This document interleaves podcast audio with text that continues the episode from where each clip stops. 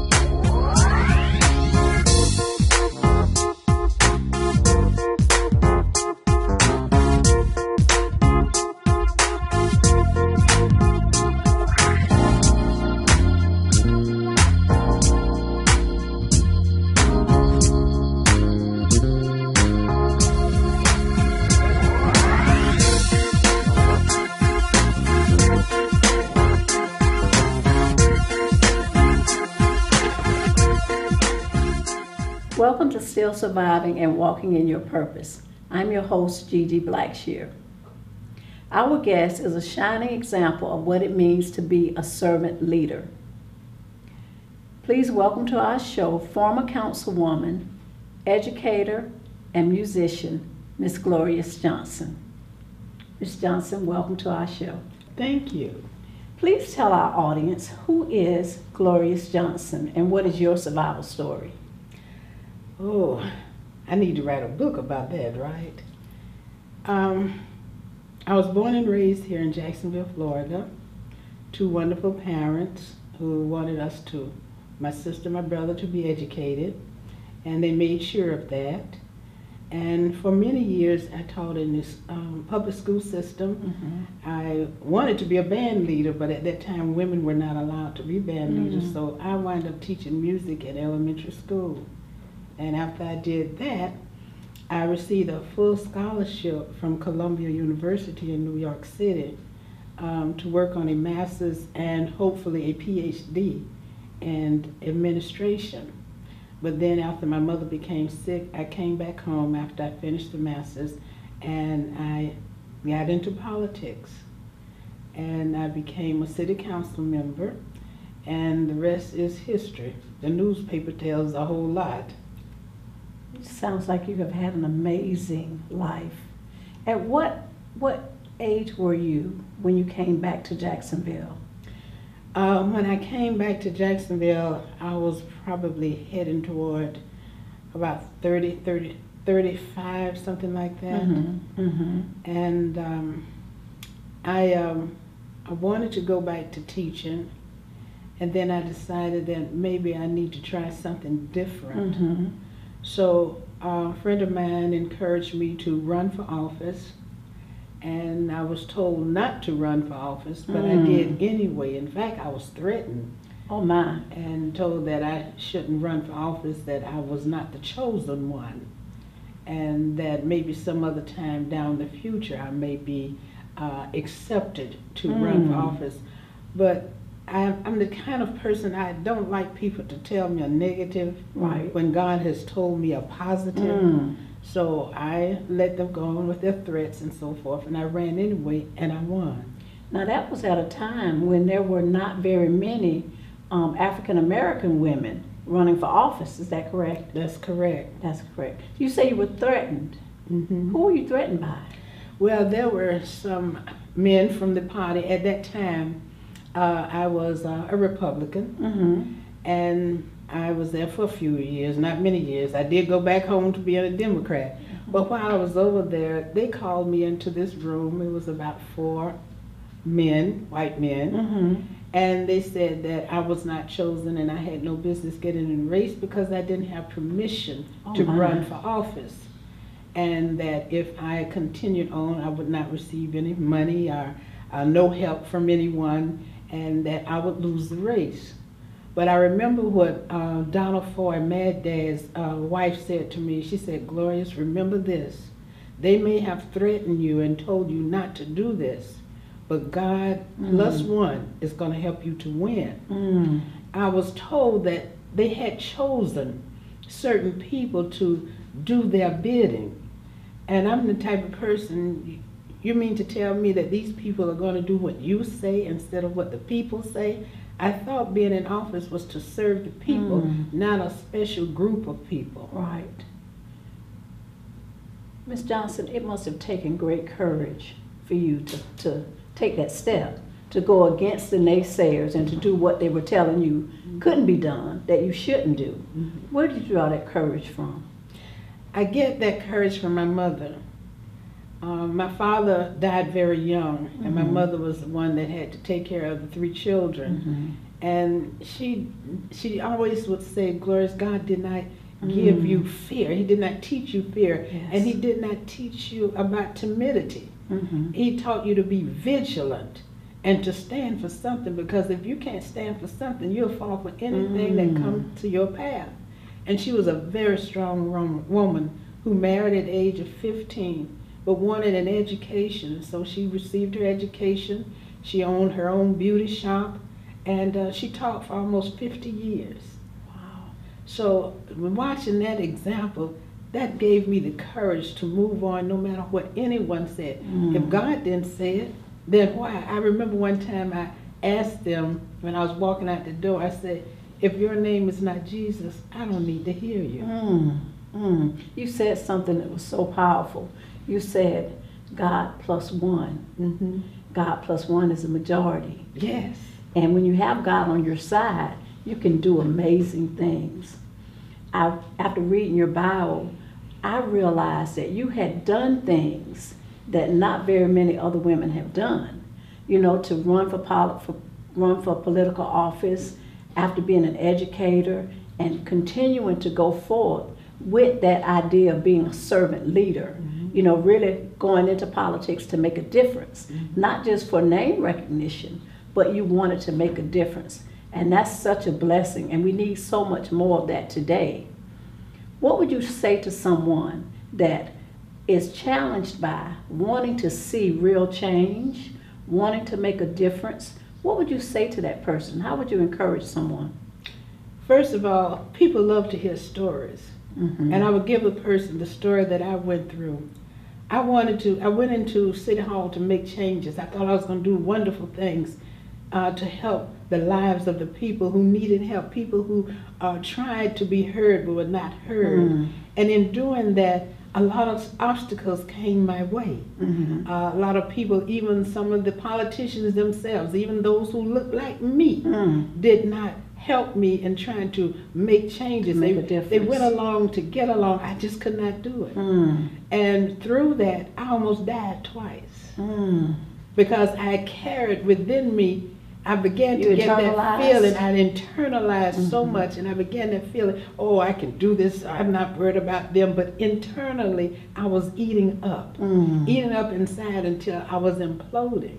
Mm. But then that second time, when they told my mother to take my clothes and so forth because they didn't see me making it the next day, I was de- I was determined. I heard what that doctor said, Yes. and I, I said to myself, I was I couldn't talk at that time, but I said to myself, Lord, you let me through this. Mm. I know what I need to do Yeah. because when you do things like that, you can't do it by yourself. You can't walk it out in your own strength. You can't. Yeah. You Yeah. have to have God and others. Yes. God plus one. Yes. So when I, I said, okay, God, you lead and you guide me, Mm. and I will get your people to help me. Yes. We'll make these things work. Mhm. I wanted to save Brewster Hospital. I fought for that. It was saved. Yes. There were 200 black Americans about to lose their homes, and they told me I couldn't get the money. I found that money, and we Mm. saved 200 people from losing their homes.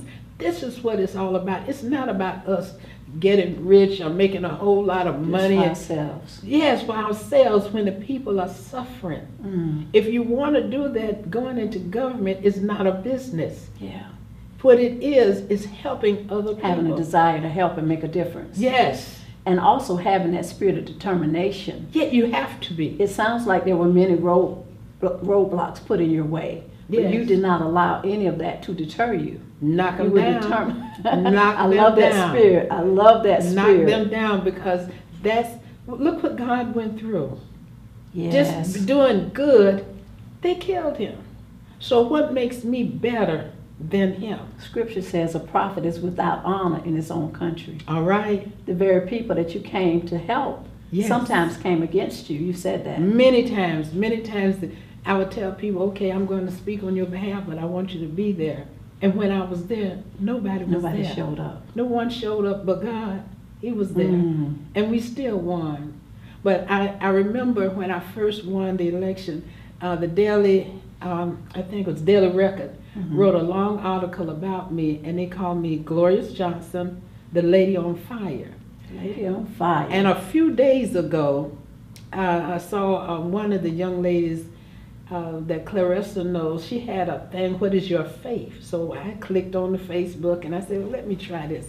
And it said, I survived because the fire in me was brighter Mm. than the fire around me. the fire inside of you That's is right. brighter than the fire around you. That's right. That is absolutely powerful. So no matter how that fire is out there, the fire in me, with the help of God and His people, we survived it. Mm. Mm. And I tell young people, like you said, what would you tell them when you go in there? Don't go alone. Yeah. Make sure you go in there with God. Make sure you go in there with your support team. Mhm. Have a group that will support you and work with you. And those two that believe that God is a waymaker. God is a waymaker. Yes. Miss Johnson, it's very clear to all of us that that fire inside of you is still burning bright. I think so. Yes, ma'am. Thank you so much for sharing your story And with thank us. Thank you for inviting me. We're going to hear more from Miss Glorious Johnson in just a moment. We're back with Miss Glorious Johnson. Miss Johnson, you have told us about an absolutely wonderful life. Please tell our audience what the future holds for Glorious Johnson. Well, the fire is still burning. And I started an organization, a nonprofit organization called the Southeast Region Economic Development Association. Mm-hmm. That is an organization that does educating communities, letting them know how they can strengthen and make their communities better. And I've been working with counseling different um, people and helping them to uh, understand rules and regulations, the laws. By me being in city council, I'm able to let them uh, have an understanding of how things work. Mhm. A lot of times our people don't understand, and once they understand the rules and regulations, they can work and abide by them. Mm-hmm. And I was also asked by the president of the National Congress of Black Women to head up the Jacksonville chapter here as the chairman. So I'm also recruiting young black women, even old black women like myself, but women who will be interested in running for office because, as you know, we do not have a lot of black women Mhm. in office. I'm so Mhm. proud now of a young lady that's running for governor in, in Georgia. Well, that's what I'll be working toward, getting young women involved in politics where they can run for any office at the local, state, or federal level.